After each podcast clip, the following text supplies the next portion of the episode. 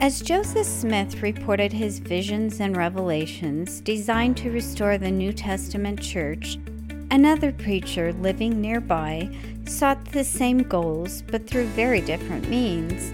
Despite the fact that both were restorationists, each viewed the other as in error.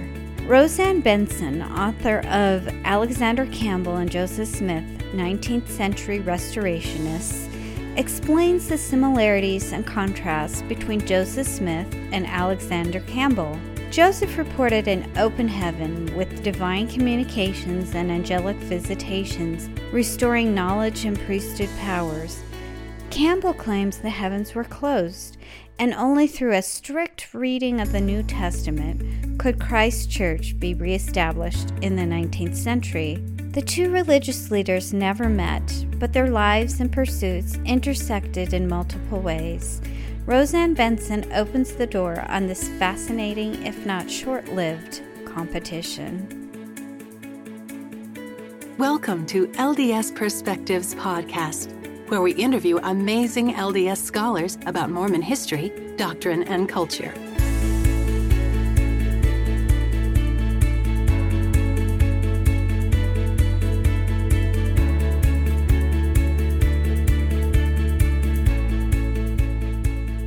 Welcome to LDS Perspectives Podcast. I'm Brian Hales, and I'm here today with RoseAnn Benson.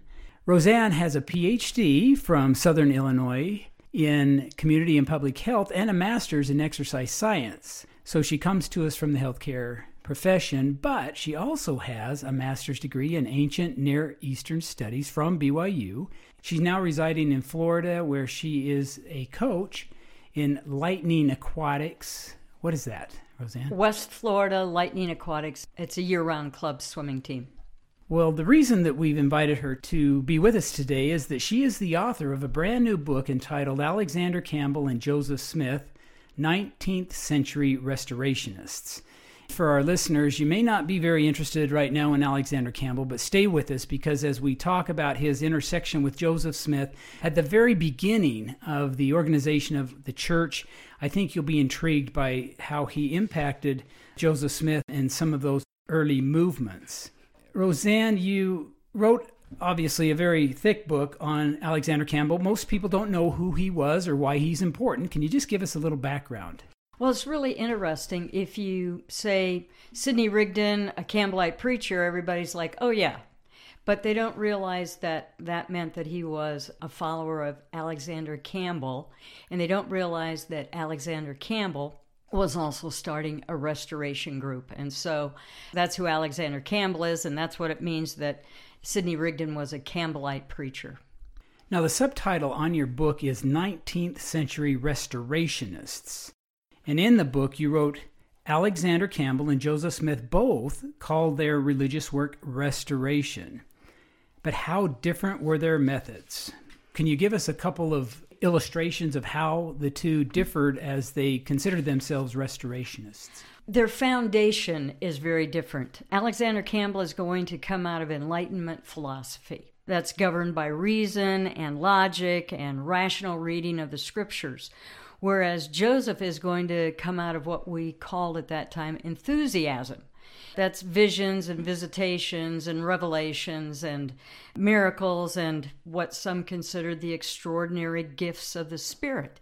And so you have two very divergent directions. Joseph Smith is going to be expanding with new revelations to the Old Testament and the addition of scriptures, whereas Alexander Campbell is trying to compress things into the New Testament and particularly what's in the epistles so that Christianity can unite and bring forth the millennium.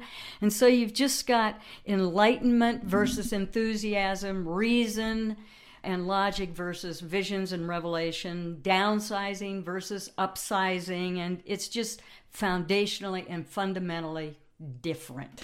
What did Campbell think of enthusiasm and Joseph Smith's approach to restorationism? He thinks enthusiasm is emotionalism, contrary to rational, reasoned reading of the scriptures. And we just remind the listener that enthusiasm for Campbell involved the visions and revelations, which are really foundational to Joseph Smith and his restoration. Now, let's talk about a couple other vocabulary words. One is restorationism and primitivism. Tell us what each of those words mean and how they may have been treated differently by both Joseph Smith and Alexander Campbell. Well, restorationism means that in this context, means that you're trying to go back to the pure beginning of Christianity, that something has been lost or changed. So it's acknowledging some kind of an apostasy. So we're on the same ground there.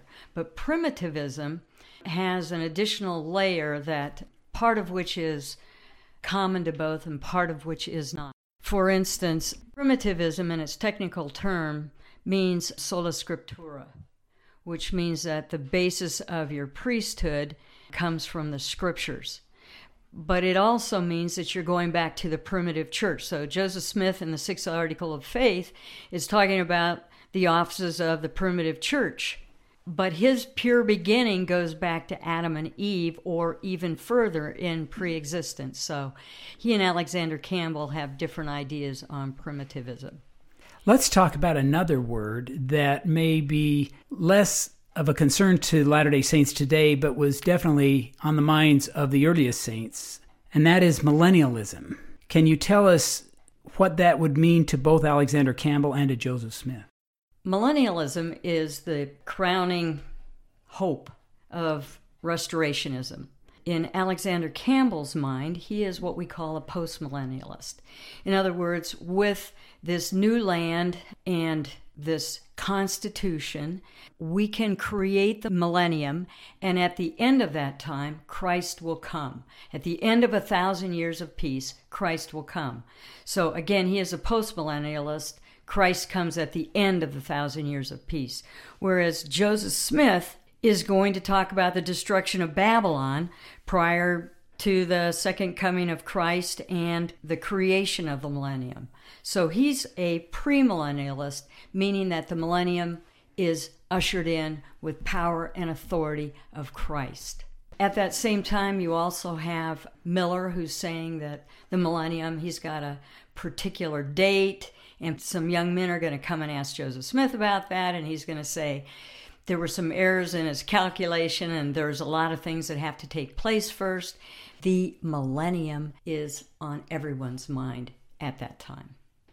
Alexander Campbell said if Christianity was persecuted by its enemies, it was corrupted by its friends. What do you think about that? And would Joseph have agreed? Yeah, what he's referring to in that particular quotation is um, he's complaining about the growth of post primitive church isms like Calvinism and Arminianism and Arianism and Socinianism and Trinitarianism and Unitarianism, deism, sectarianism, and so forth. He claims that his restoration is more ancient so he's going back to the primitive church before these isms were created.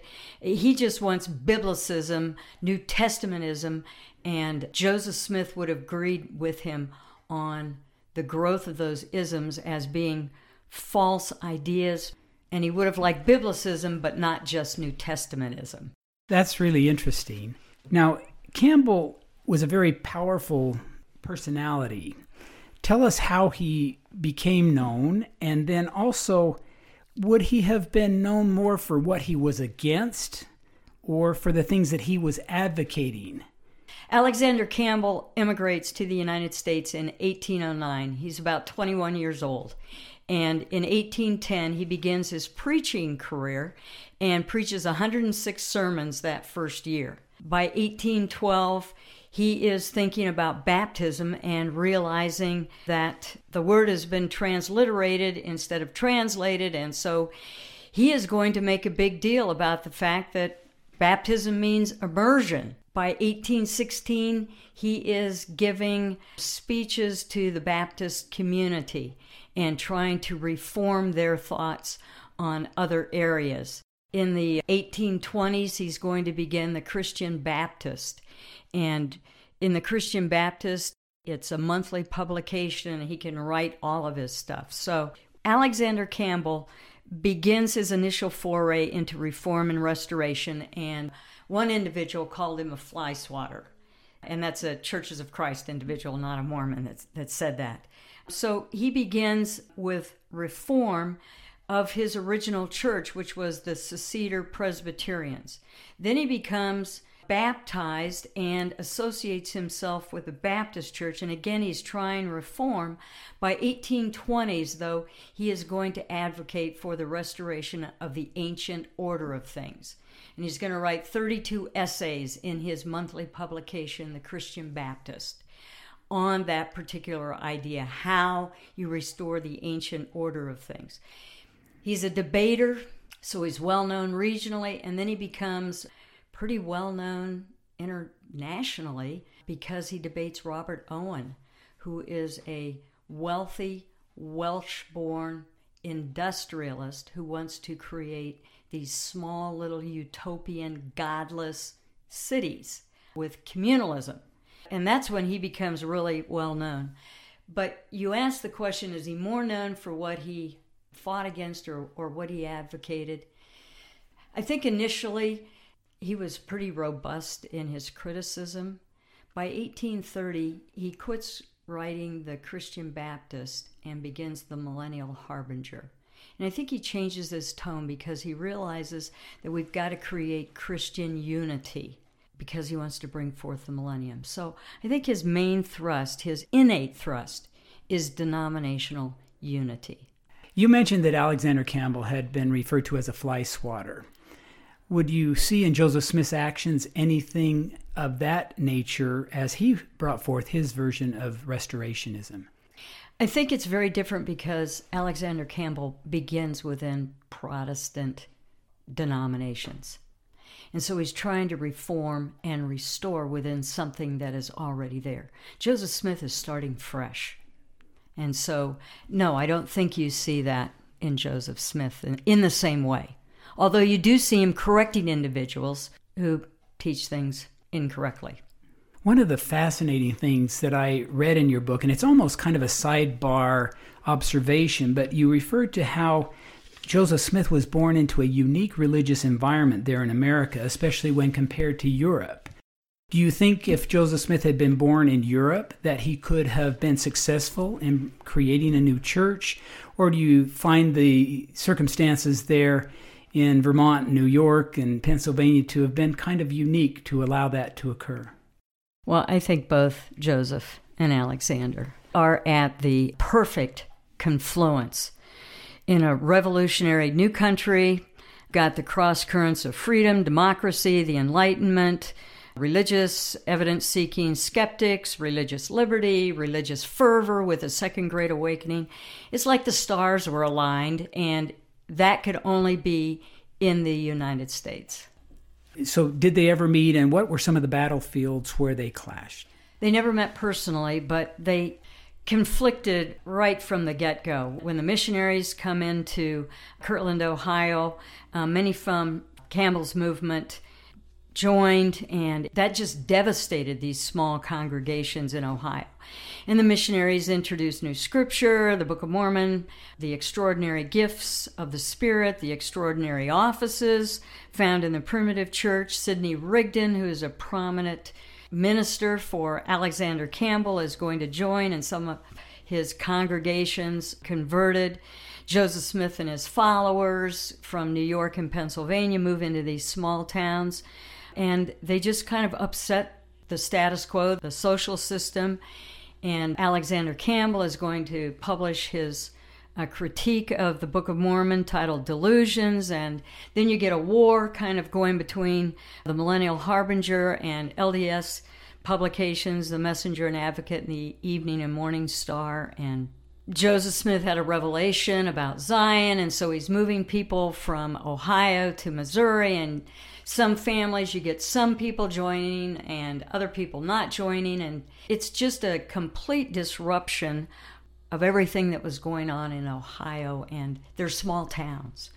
And so I think those were some flashpoints and then a year later Joseph Smith is going to have revelations on the three degrees of glory. I mean, it's just too much. So they clashed doctrinally, and then it spilled over into the press. Can you name just a few of Campbell's followers who later became very prominent Mormons and anti Mormons? Some of Campbell's followers who became prominent Mormons are individuals like Sidney Rigdon and Frederick G. Williams, who became Joseph Smith's counselors in the first presidency. Orson and Parley Pratt, Orson Hyde, and Lyman Wight, who became apostles and members of the Quorum of the Twelve. Levi Hancock, who became a member of the Quorum of Seventy. Edward Partridge and Newel K. Whitney, who became bishops in Ohio and in Missouri. Isaac Morley and Titus Billings, who became counselors, John Murdock, who became a prominent missionary. And then you have the Snow family, which includes Eliza, who comes a little bit later, but she is pretty prominent as the second general president of the Relief Society, and then her brother Lorenzo, who becomes the fifth president of the church. And so it's like a who's who in early Mormondom leadership that came from Alexander Campbell's Disciples of Christ. And so for these small communities, this just leadership is an incredible asset to Joseph Smith and I'm sure was devastating in those small communities. Uh, some individuals that became prominent anti Mormons would have included Philastus Hurlbut, Eber Howe, and then everybody knows the story of Symonds Ryder. What about the 1832 tarring and feathering of both Joseph and Sidney? You mentioned that in your book, and I wondered how closely was this tied to the Campbellite movement? Do you think there was any direct ties to Campbellite leaders, or how would they have been associated if they were at all? I need to tell you that Campbellite would have been considered by Alexander Campbell a pejorative. He would prefer to be called disciples of Christ.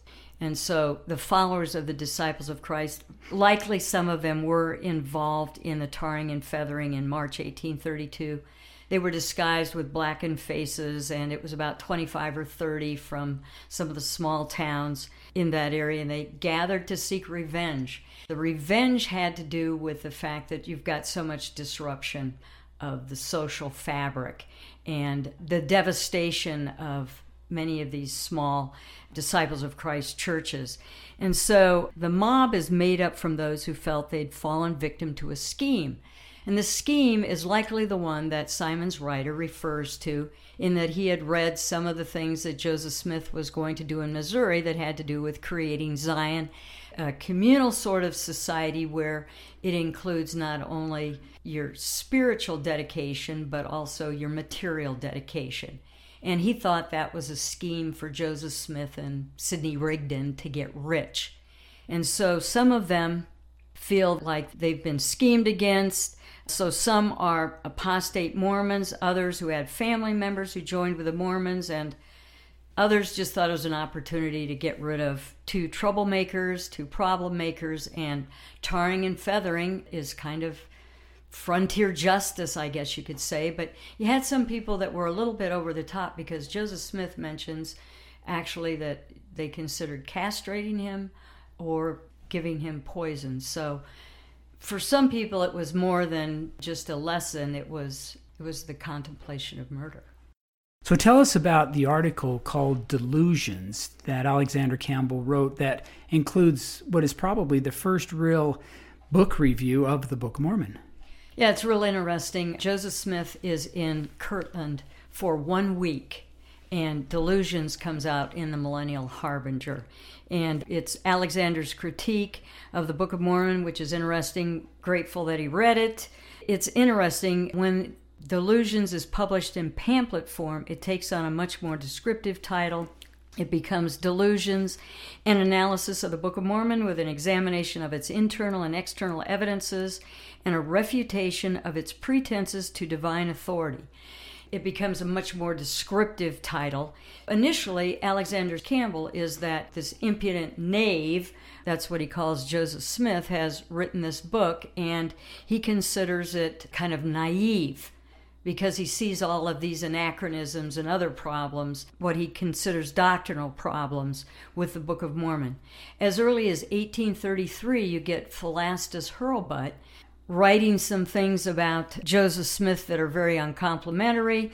He gets given money by some of the local people to go back east and dig up dirt on the Smith family. So, Philastus Hurlbut discovers or hears about the Spalding manuscript, manuscript lost, and decides this is the source. And then you get him selling his research to Eber Howe, and Eber Howe is going to write Mormonism Unveiled. And then in the 1840s, you're going to get this idea of stolen doctrine coming from Walter Scott and Adamson Bentley. Walter Scott's an old friend of Sidney Rigdon since the early 1820s. Adamson Bentley is uh, Sidney Rigdon's brother in law. Walter Scott is going to claim that Joseph Smith stole doctrine from Alexander Campbell. Adamson Bentley is going to say, You know, I think I remember that Sidney talked about digging up some gold plates then Alexander Campbell is going to kind of conflate this whole thing. He's going to write some new things in the Millennial Harbinger, quoting Eber Howe. This idea that Sidney Rigdon helped write the Book of Mormon kind of becomes his new idea. But for him, I don't think it really matters. His whole purpose is to discredit Joseph Smith.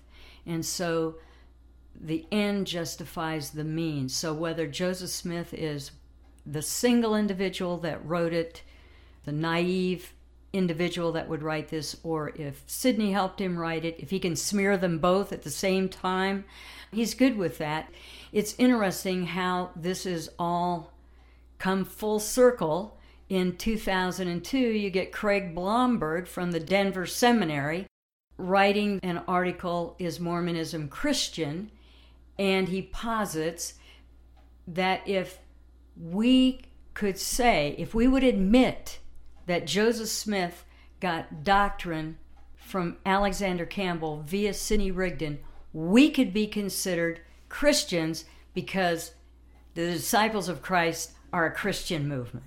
Yeah, that's amazing. Who would have been more bothered by that assessment, Joseph or Alexander? Yeah, I think they both would have been very offended by that whole idea.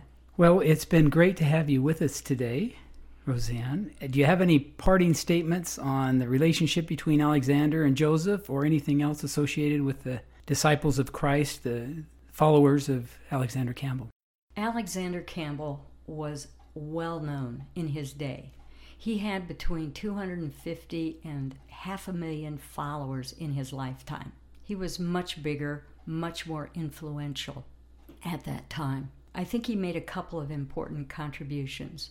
One is how important unity was so that we could create the millennium. And I think it was devastated with the Civil War. In 1830, he joins with Barton Stone at the end of 1830. And Barton Stone, although he's also a restorationist, comes much more out of enthusiasm. Yet he doesn't want to create another sect, as he calls them. And so the two of them join into one denomination, the Disciples of Christ and the Christians. And so that's where that joining together came. So I think his initial thrust, like I said, is about unity. He just couldn't bear Joseph Smith's additional scripture, the extraordinary offices, and revelation, and so on. But I think his other really important contribution is that he realized that baptism is a transliteration rather than a translation. So the idea that you can't sprinkle was very clear to him. Infant baptism is not the Lord's baptism. He learns that in 1812. And so I think this is really important that in his New Testament, he changes the word baptism to its translated meaning, which is immersion. And it cannot mean to sprinkle, it is used anciently as a ship was baptized when it sank. That was the word. The Greek word baptizein was a sinking ship. It could not mean anything else other than immersion. And so in his New Testament that he produces, it's John the Immerser it's not John the Baptist. Fascinating. It's been great to have you with us. We would like to recommend to our listeners her new book that's been published by BYU Press and Abilene Christian University Press. Alexander Campbell and Joseph Smith, 19th Century Restorationists. Thanks so much for being here. Be sure to check out ldsperspectives.com to subscribe, catch up on past episodes, download transcripts, and find show notes. LDS Perspectives podcast is not affiliated with The Church of Jesus Christ of Latter day Saints. The opinions expressed represent the views of the guests or the podcasters alone. While the ideas presented may vary from traditional understandings or teachings, they in no way reflect criticism of LDS church leaders policies, or practices.